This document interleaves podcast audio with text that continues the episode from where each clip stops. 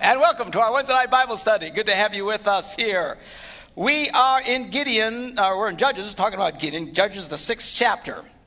And uh, we're, uh, we just finished uh, the life of Moses, quite an amazing life and all the things there. And uh, then went on to Joshua and how Joshua was the next guy in charge and how they went and took over the promised land. And then after Joshua died, then Israel was in a constant cycle of serving God for a little while, and then they would mess up and they'd fall back into sin. Blatant stuff that they know they weren't supposed to do, particularly idolatry. They kept getting into this thing of worshiping uh, all the uh, gods and stuff at the time. And uh, then, uh, you know, God would punish them, and then they'd cry out to God, and God would forgive them and deliver them, and then they'd do it again, and the same cycle over and over again. So, the book of Judges is the kind of record of these, the line of these men and uh, even women. Uh, we read about Deborah last week. Uh, about how God would raise them up to save the people. They call them the judges, you know, that they would rescue the people. And then, as soon as everything was good again, then they would forget about God and go back to their old sins. Terrible cycle that they were into. So, again, so here we are now in chapter 6. And it says, Again, the Israelites did evil in the eyes of the Lord. And for seven years, he gave them into the hands of the Midianites. Remember uh, how in on the book of law, the, the law when Moses told them, said, Look, I set before you today life and death. If you will do right, you're choosing life. If you do wrong, you're choosing death. And they laid it out very specifically how much God would bless them and help them succeed if they would do right. And certainly we saw that in the last generation that uh, Joshua was with, and God blessed them. They were successful in everything they did. But when they would do wrong, the hand of God would come against them and, uh, and told them how brutal it would get and it was like they just never would quite get it. But so anyway, so here they are. The Midianites are in town and they're kicking butt. Because the power of Midian was so oppressive, the Israelites prepared shelters for themselves in mountain clefts, caves, and strongholds. Now, take, get the picture here. This was the nation that came in and totally dominated this area, and they took over everything because not because they were so big and so powerful, because God was so with them. In fact, they weren't that big and powerful. That's why the previous generation didn't want to go in; they were afraid. But God so blessed them; they just they they were rulers of everything, and now they're hiding in caves. That's where they're at, clefts, little places where they could find themselves, because they're now under the oppressive rule of the Midianites. Whenever Israel would plant their crops, the Midianites, the Amalekites, and other eastern peoples invaded the country. And they camped on the land and ruined the crops all the way to Gaza and did not spare a living thing for Israel, neither sheep nor cattle nor donkeys. Now, oftentimes you, you read, you know, that, you know, the Midianites were there or the Philistines came and made it miserable for people. And, you know, it's, it's kind of hard to get a picture of that. Transpose this today. Imagine being under the oppressive rule of some invading army, and every time we tried to plant crops, they would come and destroy everything and kill every cow and every lamb and every pig and everything. Can you imagine the devastation, the hunger? I mean, these people were in desperate straits. These people uh, tormented the Jews. And again, they're hiding in caves, and, and how they even survived uh, is hard to even imagine. But it, life, it was hell for them. Again, when they fell under the judgment of God, this was no small deal. Well, it says they came up against their livestock and their tents like swarms of locusts. It was impossible to count the men and their camels. A little hyperbole. Of course, it was not impossible, but it's just talking about how many there was. We'll read a little bit later. One army, their camels were more than the sands of the sea. Well, probably not. there'd be a lot of camels. The whole world will be covered with camels. But again, it's just, you know, a, a way of describing things. Now, they, invite, they invaded the land to ravage it. Midian so impoverished the Israelites that they cried out to the Lord for help. Duh, finally, they would get it. When the Israelites cried out to the Lord because of Midian, he sent them a prophet who said, This is what the Lord, the God of Israel, says I brought you up out of Egypt, out of the land of slavery. I snatched you from the power of Egypt and from the hand of all your oppressors. I drove them from them before you and gave you their land. I so blessed you. I gave you the whole deal. And I said to you, I am the Lord your God. Do not worship the gods of the Amorites in whose land you live. Over and over and over and over again, he told them that. But you have not listened to me. So that's why they were there. Well, then the angel of the Lord came, and he sat down under an oak in Ophrah uh, that belonged to Joash the Abiezrite, where his son Gideon was threshing wheat in a winepress to keep it from the Midianites. He's hiding from the Midianites. All right, and then the angel of the Lord appears to Gideon and says, The Lord is with you, mighty warrior.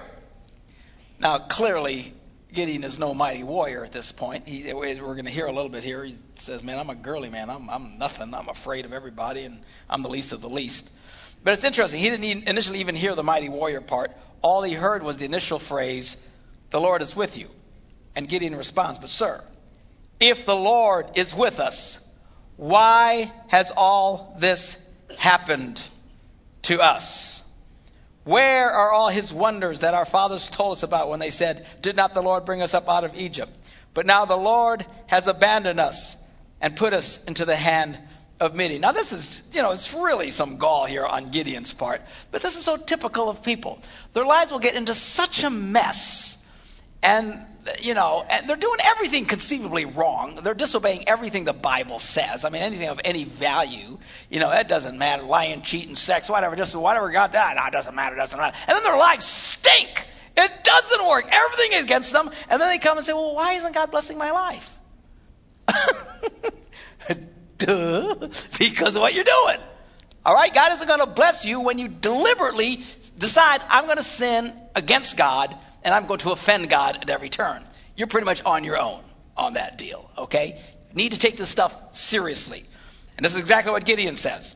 Well, if the Lord's with us, how come all this is happening? Well, he just told him. The prophet had just told him why this has all happened. Then the Lord turned to him, and notice here, how often the Bible uses the term the Lord said or the Lord did. We've been talking about this all throughout, ever since we got into Genesis. It wasn't literally the Lord, it was this angel. It says an angel was there. These guys, whenever they were seeing the Lord and talking to the Lord stuff, overwhelmingly, this is an angel that they're talking to. It uses it synonymously because they're representing to the Lord. And when the angel spoke, they're speaking the words of the Lord. But these guys weren't literally face to face touching and talking with God. They'd have never survived. All right? because um, the Bible says no one can see God and live. Uh, the, God, uh, the Lord turned to him and said, Go in the strength you have and save Israel out of Midian's hand. Am I not sending you? So he, he basically def- deflects his whining and says, Listen, just go. Go out there and save Israel. i am sending you to go do this. Oh, but, but Lord, Gideon asked, How can I save Israel? My clan is the weakness, the weakest in Manasseh. I am the least in my family. I'm a nobody. I'm a nothing. Well, the Lord answered, I will be with you, and you will strike down all the Midianites together. Well, Gideon replied, Well, if now I have found favor in your eyes, give me a sign that it is really you talking to me. How do I know this is really God? He says, Please do not go away until I come back and bring my offering and set it before you. So the angel of the Lord says, I'll wait until you return. So Gideon went in and he prepared a young goat, and from, and from an ephah of, of flour he made bread without yeast, and putting the meat in a basket and its broth in a pot, he brought it, uh, brought them out and offered them uh, to him under the oak. So he's basically bringing an offering, uh, as Moses told him to bring offerings before the Lord. And the angel of God said to him, Take the meat and the unleavened bread, place, it, place them on this rock, and pour out the broth. And Gideon did so. And then with the tip of the staff that was in his hand, the angel of the Lord touched the meat and the unleavened bread, and fire flared from the rock, consuming the meat and the bread. And then the angel of the Lord disappeared.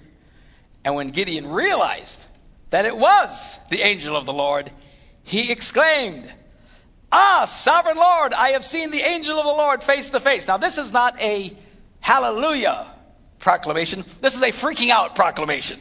He said, Ah! I've seen the angel of the Lord face to face. Ah! Why would he freak out? Because they knew that if you would see God face to face, you were good as dead. All right, nobody. So he freaks when he realizes this is really God. He thinks he's toast. And then the next verse, uh, God says, "But the Lord said to him, Peace, do not be afraid. You're not going to die. All right, chill out." Because it's actually an angel, not really God in the flesh. So anyway, Gideon builds an altar to the Lord there and called it "The Lord is Peace." To this day, it stands in Ophrah, which is kind of like Oprah but a little bit different, uh, of the Abiezrites. That same night, the Lord said to him, Take the second bull from your father's herd, the one seven years old. and this next part's kind of funny. He says, Tear down your father's altar to Baal. Now, these guys, this was their problem. They kept worshiping these false gods. They'd have these altars to this god, this basically Satan worship of Baal, and, and this uh, god called uh, Asherah. They'd have these Asherah poles and stuff. It was all part of this worship uh, to these idols and stuff. So he says, Get, get the next bull. I want you, I want you to get ready to, to do this. Take that one of your, your dad's. Don't know what dad thought about that. He said, just go take it. And then he says, tear down your father's altar to Baal and cut down the Asherah pole beside it. Then build a proper kind of altar to the Lord, your God, on top of this height. Using the wood of the Asherah pole. Chop that sucker up. and then put it down. Offer the second bull as a burnt offering. So Gideon took ten of his servants, as did and, and did as the Lord told him. But because he was afraid of his family and the men of the town, now he knew they would really get ticked off. These people took their idol worship very seriously. Sadly, much more seriously than they ever did their relationship with God. Odd, strange things the way people react. So, anyway, because he knew they would get really ticked off, he says he did it at night rather than in the day, daytime. Well, in the morning, when the men of the town got up, there was Baal's altar demolished, and the Asherah pole was chopped up and a second bull sacrifice on the newly built offer. And they asked each other, Who did this? And when they carefully investigated, they were told it was Gideon, son of Joash, who did it. How did they find that out? Well, remember, Gideon took ten of his servants, so one of them spilled the beans. Okay? So the men of the town demanded of jo- Joash, the dad, Bring out your son! He must die! Because he has broken down the Baal's altar and cut down the Asherah pole beside it. So these guys, again, had more passion for the unrighteous things than for the righteous things. You know, it's often odd how, how many times even people of faith, Christians, will get all upset about the stupidest thing, not necessarily evil, but they don't get all that passionate about the things of God, but things that they don't like. They will just have a cow. You know, if it's not the proper music, you know, if you didn't just do this, if the pastor didn't say hi to me on the way out the door or something like that, they just get all upset about stuff. You know, in terms of fighting for righteousness, things that are really right and holy and stuff, ah, it's no big deal. But the little things, you know, he's straining a gnat and swallow a camel, Jesus said, you know. Just get all upset about stupid stuff. And these guys were just like that. They were all upset about stupid stuff. They got all mad about it. But Joash, you got to kind of hand it to to, uh, to to his dad, uh, Gideon's dad, because you think Gideon's dad would have been ticked off. It was his bull and, and his Asherah pole and, and, and the altar. But Joash replied to the hostile crowd around him, Are you going to plead Baal's cause? Are you trying to save him? Whoever fights for him shall be put to death by morning. If Baal is really a god, he can defend himself when someone breaks down his altar. So basically, you know, challenges them.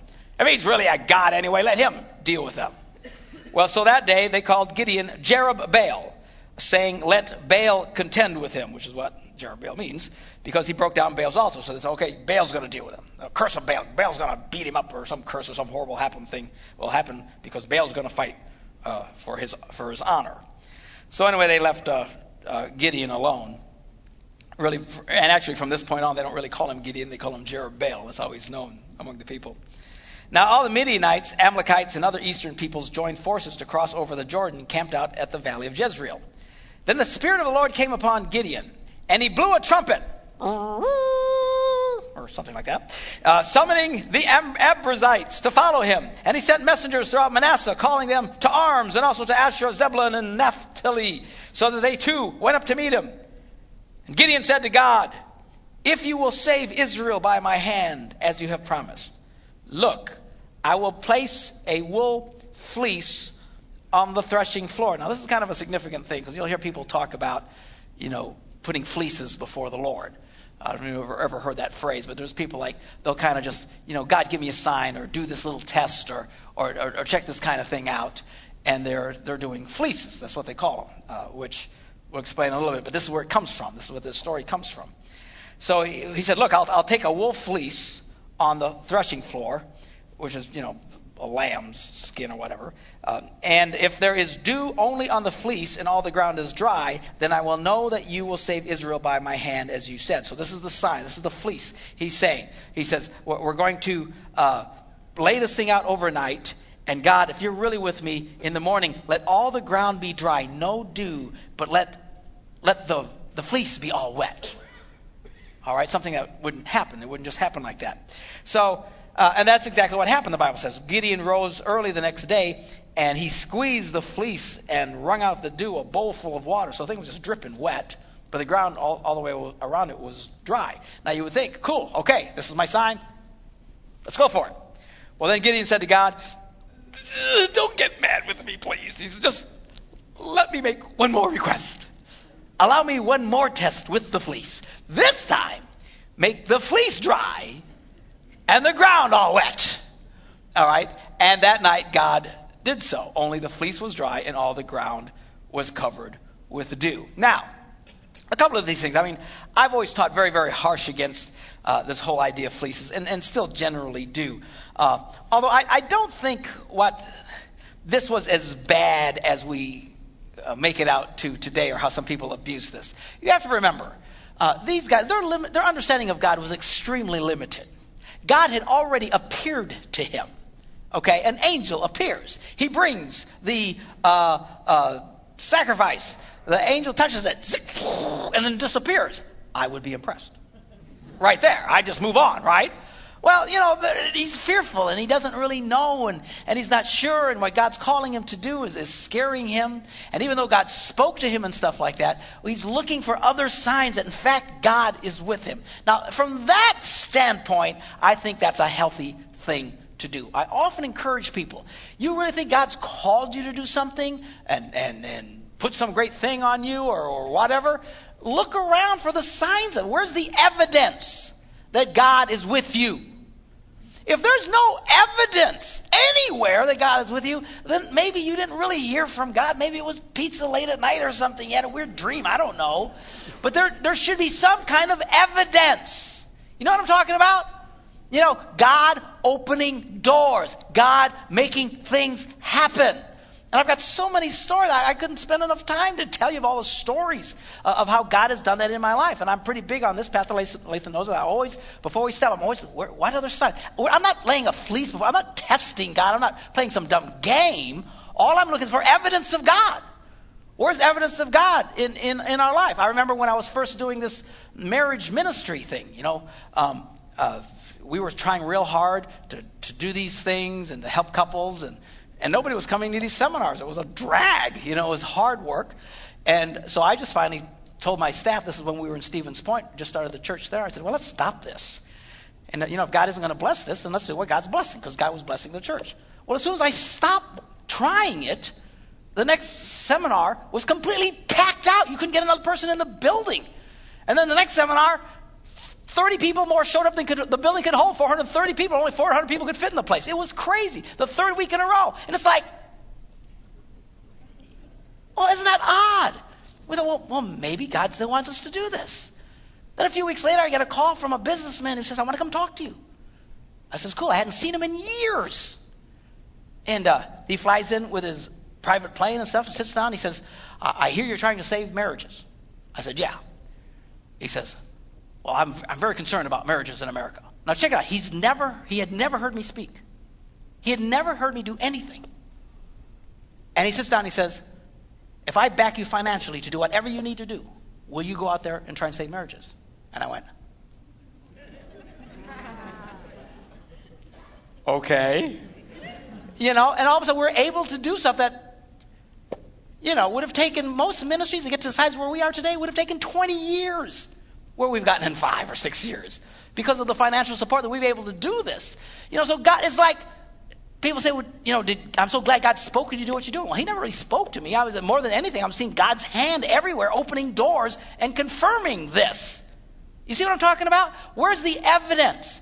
Someone says, well, God's, uh, God's called me to youth ministry.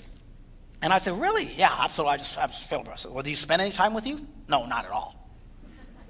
Well, well, do uh, do youth like spending time with you a lot? Not really. They don't kind of like me much. I don't know what the deal is. well, has anyone asked you to work with youth? No, I don't understand that. I don't know why that is. You know. Well, hello. Maybe God's not with you on this. I mean, get be a little smart. So from that standpoint, I think it's good to do that. I'm, I'm met one guy, a good friend actually. I haven't seen him in years now, but uh, he was meeting with me and he says, you know, I just I know God's just called me to ministry and I, I don't know where else to go. And he'd just gotten fired from the church that he was a minister at, which was like the fifth church in a row that had fired him. And he's sitting there at lunch with me and saying, you know, I just I just know God's called me to the ministry. I said, well, maybe he hasn't. He said, what do you mean? I said, well, where's the evidence of it? I mean, everywhere you go, nobody wants you. I mean, you know what I'm saying? I mean, there, nobody was calling, but yet fighting and fighting and fighting. And, and I know people like this. They get so stubborn about something, they hammer their heads up against the wall, say, I know God's called me to do God, but there's no evidence at all from anybody, anywhere, at any time that God has called them or wants them to go in that direction at all. In that case, stop it! All right? So look for evidence. Of, I'm not saying do fleeces per se. You know, well, God, I want to, I'm going to set out this plant and uh, tomorrow morning, if it turns purple, then I'll know it's your will. You know, I mean, don't do stuff like that. You know, we have the Holy Spirit, our knowledge of God. Uh, these guys didn't have the Holy Spirit de- de- uh, living inside of them, uh, guiding them into truth. They weren't born again. I mean, they're they're in a very, very dark, violent world, and in their darkness and stuff like. But at least from the sense of looking for signs of God, from that I applaud him. But don't do any of these stupid, you know, fleece things. You know, people who Lord, I'm just going to open up the Bible, and wherever my finger falls, you know, let that verse speak to me. Anybody know people who've done stuff like that? I mean, you know, and if you have, don't raise your hand. You know, don't don't do stuff like that. There's no telling what you'll find. You know. Judas went out and hanged himself.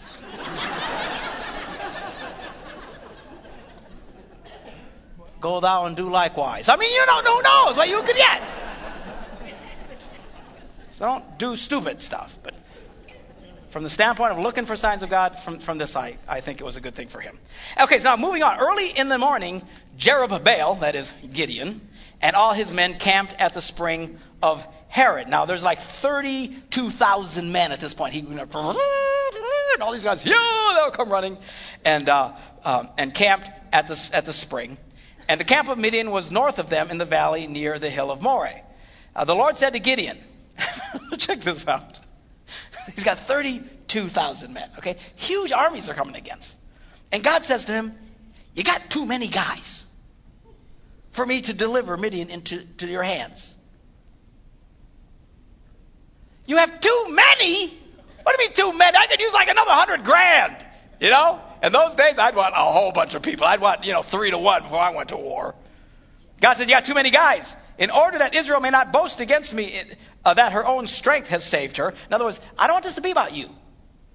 Okay? I'm going to intentionally put you in a situation where you're going to need a miracle. Now, we talked about this Sunday, right? And people hate this. They hate the, They want miracles, but they don't want to have to need a miracle. And if we get in a situation where we need a miracle, we freak out. Because God's, why is he left me like this? Why is he left? I don't know. Maybe he's waiting for a miracle. Okay? So when he shows up, it isn't about you. God had to do it. Okay? Put you in a situation that when you look back, you go, that was God. Like the story I just told you. I know in my life, this kind of stuff that's happened for me, that's God. You got to make this stuff up. Or you could try. But it, you, you, can't just eh, manufacture this stuff. So God says to them, you got too many guys. So announce now to all the people anyone who trembles with fear can turn back and leave Mount Gilead. You got 32,000 guys. Okay? Any of you guys who are nervous about this, go, go ahead and go home. All right. And check it out 22,000 guys leave. Wow! You chickens, you big fat chickens! Holy stinking cow! I think, you know, a couple of hundred would leave. You know what I'm saying? Over two thirds. Get out there. Oh, for nervous? Oh, All right, see you later. And they took off. I'd be depressed. I'd be totally bummed. I'd go, oh, God, oh, God, I don't know what's happening. Why are you doing this to me? Because he wants to do a miracle, see. So anyway, so he's got 10,000. Okay, I got 10,000 guys. You know, we can do this. We can make this happen. Then the Lord says to Gideon, there are still too many guys. he says, take them down to the water, and I will sift them there for you. I will say, this one shall go, and this one shall not go. But if I say this one shall not go, then he shall not go. So Gideon took the men down to the water. There the Lord told him, Separate those who lap the water with their tongues like a dog from those who kneel down to drink.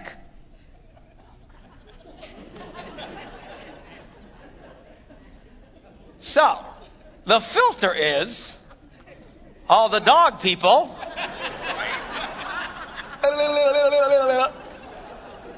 are not supposed to go, and all the guys who go get to go, right? I mean, I'm, I'm cheering against dog people at this point, you know. Well, so 300 guys didn't do the dog thing. Only 300, you know, 9,700 guys.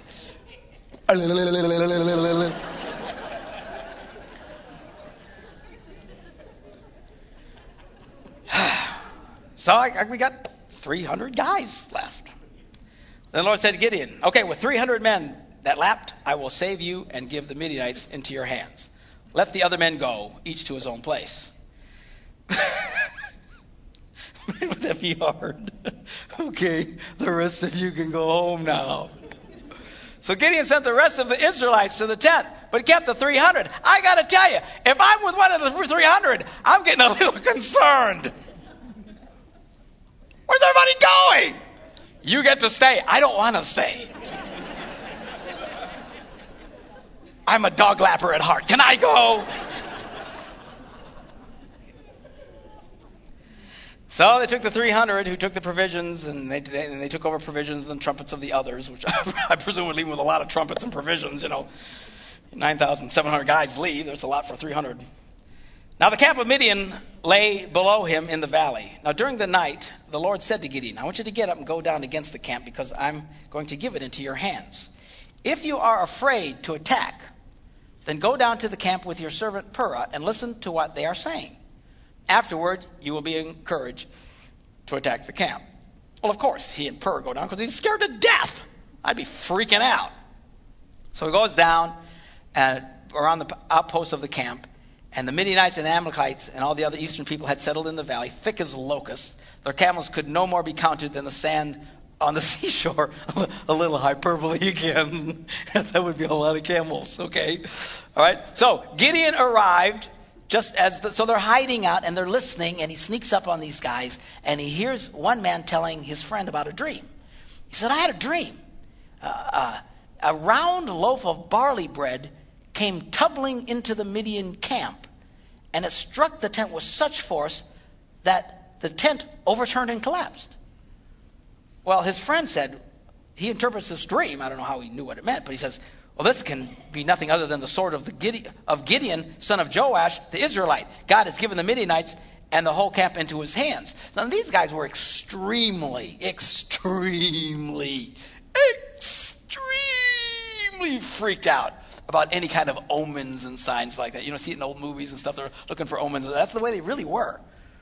I mean, in these back in those days, you know, some prophet said something or some chicken flew overhead the wrong way or some kind. I mean, they were, they were looking for all kinds of stuff.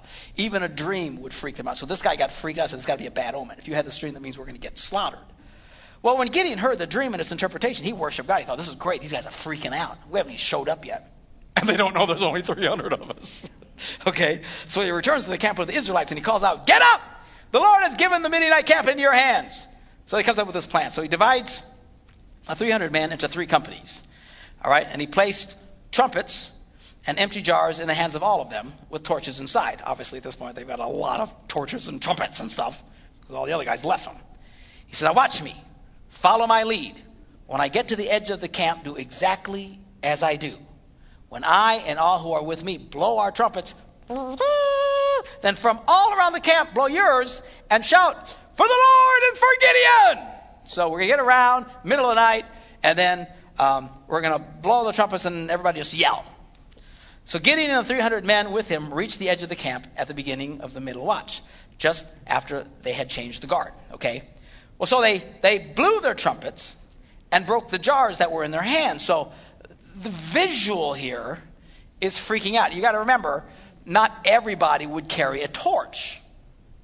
All right, you know, you'd have some guys would carry torches, other guys were carrying weapons and stuff like that. Well, all these guys had torches. So when all of a sudden they broke the jars and they look up and they look around them and they see all over the hill all these torches, it's the middle of the night. They can't. They've just got to assume that times who knows how many. It's really a brilliant move on his part. They have no idea there's only 300 guys up there. So they get up there, they, they blow uh, the trumpet, they broke the jars. The three company blew their trumpets and smashed their jars. And grasping their torches in their left hand and holding on their right hands with the trumpets they were to blow, they shouted, A sword for the Lord and for Gideon! And while each man held his position around the camp, all the Midianites ran, crying as they fled.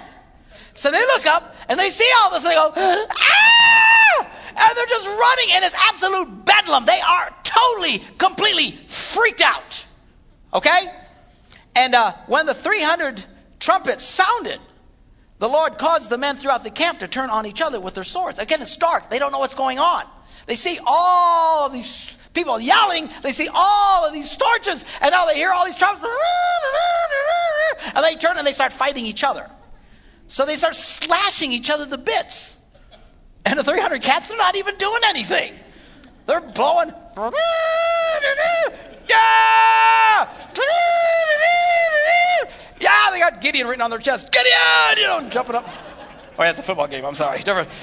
But uh, something about a G I knew popped in my head there.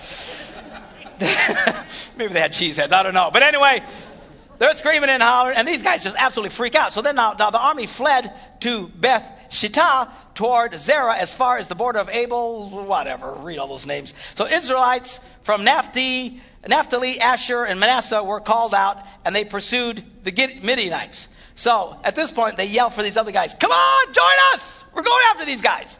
So Gideon sent messengers throughout the hill country of Ephraim, saying, Come down against the Midianites and seize the waters of the Jordan ahead of them as far as Beth Barah. So all of the men of Ephraim were called out, and they took the waters of the Jordan as far as Beth Barah. They also captured two of the Midianite leaders, Oreb and Zeb. Sound like cookies. New chocolate chip cookies by Oreb and Zeb. And they killed Oreb at the rock of Oreb. and they killed Zeb at the winepress of Zeb. By the way, if you're looking for names for your kids, skip over these, would you? We're going to call him Zeb. Zeb, get over here. So I don't know why I do these things. Focus, Mark, focus! They pursued the Midianites and brought the heads of Oreb and Zeb, that, that's just gross. They're bringing heads to Gideon. Personally, I could do without the heads, but uh, so there they come up with the heads. Now, the Ephraimites asked Gideon, Why have you treated us like this? So now they're ticked off because they didn't get in on the original 300 yelling. So they feel like they got cheated on the deal. Why didn't you call us out when you went to fight Midian? And they criticized him sharply. Now we're going to read in a couple other chapters. This happens another time. They had this big battle, and nobody calls us the Ephraimites. Apparently nobody liked him. I don't know what the deal was. So uh, uh, the, the, next time really get some trouble. We'll, we'll, see that when we get here. But here, you know, Gideon sucks up to him and he says, uh, "What have I accomplished compared to you? Aren't you the gleanings of Ephraim's grapes? Aren't the gleanings of Ephraim's grapes better than the full grape harvest, harvest at Abiezer? God gave Oreb and Zeb, the Midianite leaders, into our hands. What was I able to do compared to you? You know, you guys were the ones who went chasing after her. You guys are fabulous, fabulous. We just love you guys. And, uh, and then their resentment subsided. Serious egos, by the way, going on here at this time. So anyway, so Gideon and his 300 men, exhausted, kept yet keeping up the pursuit. So now check it out. These guys turn on each other. They're fighting. People are dropping like flies, and the whole army starts running for their lives and 300 guys are chasing them, which is pretty funny. You know, if they would have just stopped and turned, you know, there ain't many of them guys back there. But they get running. And as they're running, they're slicing them down as they're catching up to them. They just think there's this huge army after them. And uh, so they're, they're exhausted, but they keep chasing these guys. Uh, so they came to the Jordan, they crossed it, and he said to the men of Succoth there, he says, Hey, give my troops some bread. They're worn out. I'm still pursuing Zebah and Zalmunna the kings of Midian. But the officials of Succoth said, Well, do you already have Zebah and Zalmunna in your possession? Why should we give bread to your troops? So these guys were real rats. They wouldn't give any because they're afraid that if things go sour, then Zalmunna and Zebah would come back and kill them. Well, then Gideon replies, Well, just for that, when the Lord has given us these guys, I'm going to tear your flesh with desert thorns and briars. So from there, he went up to Peniel and made the same request of them, but they said the same thing. And he says, When I return in triumph, I'm going to tear down this tower. So the, nobody would help them. And it was really ticking him off. So now Zebah and Zalmunna uh, were in Karkor. Man, these names. With a force of about 15,000 men. So 15,000 guys. And all that were left of the armies of the eastern peoples, 120,000 swordsmen had fallen. These guys had knocked down 120,000 people had died already by this point. Now we don't know how many of them turned on each other, how many dropped at this point, but but even still, there's 15,000 left. I mean, somewhere they're chopping up people as they're going down their way. They wiped out with 300 guys. I mean, that's, that's amazing. They're chasing these guys. So Gideon went up by the route of the nomads near east, east of Jugab, and fell upon the unsuspecting army. So Zebah and Zalmunna, the two kings of Midian, fled, but he pursued them and captured them, routing their entire army. So da da da da da, they win. Gideon, son of Joash, then returned from the battle by the pass of Heres. Uh, he caught a young man of Succoth and questioned him. And the young man wrote down for him the names of the 77 officials of Succoth. He wanted to know the names of these people.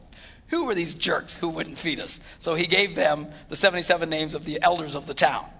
Then Gideon came and said to these guys, Here are Zebah and Zalmunna, about whom you taunted me by saying, Do you already have them?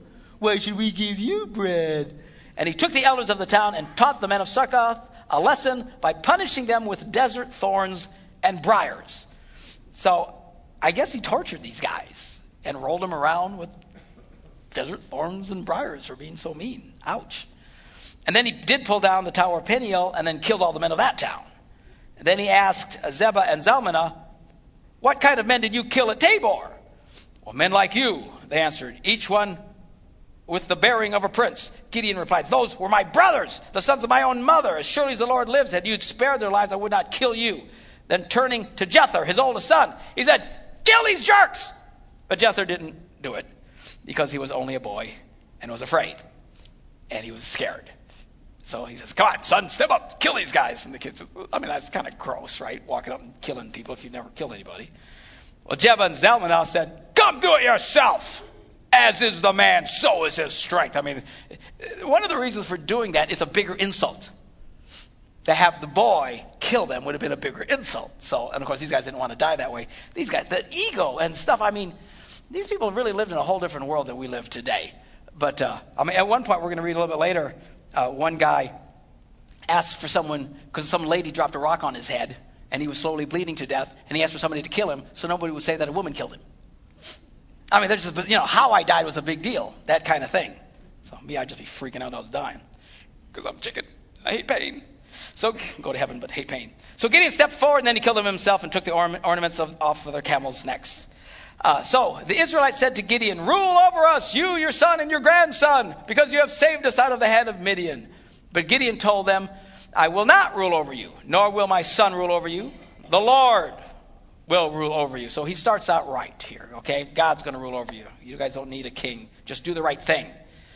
And he said, I do have one request, however, that each of you give me an earring from your share of the plunder. It was the custom of the Ishmaelites to wear gold earrings, so they had all these gold earrings. And they answered, We'll be glad to give you them. So they spread out a garment, and each man threw a ring from his plunder into it. The weight of the gold rings he asked for came to uh, 1,700 shekels. It's about 43 pounds. What would that be worth today? How much is an ounce of gold right now? Thousand bucks times 12 times 43. That's a chunk of change, Jack. So that, that's not counting the ornaments and stuff. So, I mean, the guy basically, and, and, and not counting the purple garments worn by the kings or the chains on their camels' necks. And so Gideon, you know, had a lot of gold and became extremely wealthy at this point. Of course, then Gideon slipped into darkness, as was their custom. And then he made the gold into an ephod, which are these stupid things, and, and they placed an Ophrah in his town, and all Israel prostituted themselves by worshiping it. It's, like they couldn't stop. That's why God told them, don't make unto thee any graven image. Don't make any, because he knew their temptation. Now, again, we don't have this struggle today. Uh, but it, for some bizarre reason, back thousands of years ago, these people's temptation to fall down. Now, you have to understand, it, it was even more than um, just the fact that they were worshiping some stupid thing. There was a culture that went along with it. We're not stupid enough to sit down and bow down to a, you know, a cow or some other stupid thing and stuff like that. But make no mistake, our culture is tied up in just going after the culture of sin today, the immorality, the the partying, the you know adulteries, the I mean all the kind of stuff, the lying, cheating, all the different things that people, even believers, keep getting sucked back into. And back in those days, that was all part of the culture of the worshiping thing. They were they get they were very uh, promiscuous. They'd have uh, uh, temple prostitutes. I mean, it was it was all kinds of bizarre stuff that went on. So it wasn't just about the thing. It was this, the culture of sin that they kept getting pulled back into over and over and over again. Something for us to learn from. Don't do that. So after all this, he makes this cool looking thing, and then they all bow down to it. And it even becomes a snare to Gideon and his family, and they start bowing down and worshiping the stupid idol. Again, more than the idol is also that whole culture of sin that went along with it. Thus, Midian was subdued before the Israelites, and it did not raise its hand again. During Gideon's lifetime, the land enjoyed peace uh, for 40 years. So Jerubbaal, who was Gideon, son of Joash, went back home to live. He had 70 sons then with his, of his own, for he had many wives, or one really tired one. 70 sons, he better have a lot of wives. Ho Chi mama. And uh, now his concubine, who lived in Shechem, also bore him a son, whom he named Abimelech. Why do they point that out? Because we're about to read about Abimelech and what he does. And it's all part of the story. So one specific guy uh, stands out here. And he was quite the rascal, this rascal. Anyway, so Gideon, son of Joash, died at a good old age and was buried in the tomb of his father Joash in Ophrah of the Abiezrites. No sooner had Gideon died than the Israelites again prostituted themselves to the Baals. They fell right back into the very thing that Gideon had put away in the first place and uh, just amazing. So they set up uh, Baal Berith as their god and did not remember the Lord their God who had rescued them from the hands of all their enemies on every side. And they also failed to show kindness to the family of Jerubbaal, that is Gideon, for all the good things he had done. What do you mean they didn't show kindness? Well, wait until you see what Abimelech gets them all to do. And we'll save that for next week as we continue to read through some of this uh, stuff. They're, they're, we're about to read some really bizarre stuff. I mean, some of that's already bizarre, but we're going to see some very troubling and disturbing things here as we go into this. And then we're going to jump uh, and, and read the story of Samson. Samson and Delilah. And uh, then I don't know. We'll see if there's anything else in there that we want to really touch on. But uh, anyway, interesting stuff. All lessons we can learn from even today. So we'll pick it up at chapter 9 next week and find out what Abimelech did to all his brothers. Cool. I am done.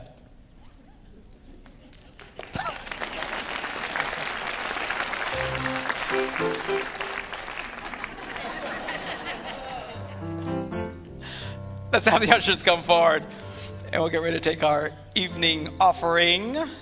Thanks for coming out, you guys. I love getting in the Word. Let's clap. Hallelujah. Time to give. Lord, we thank you for all your blessings and thank you for all that you're doing in this church and the people that you're drawing.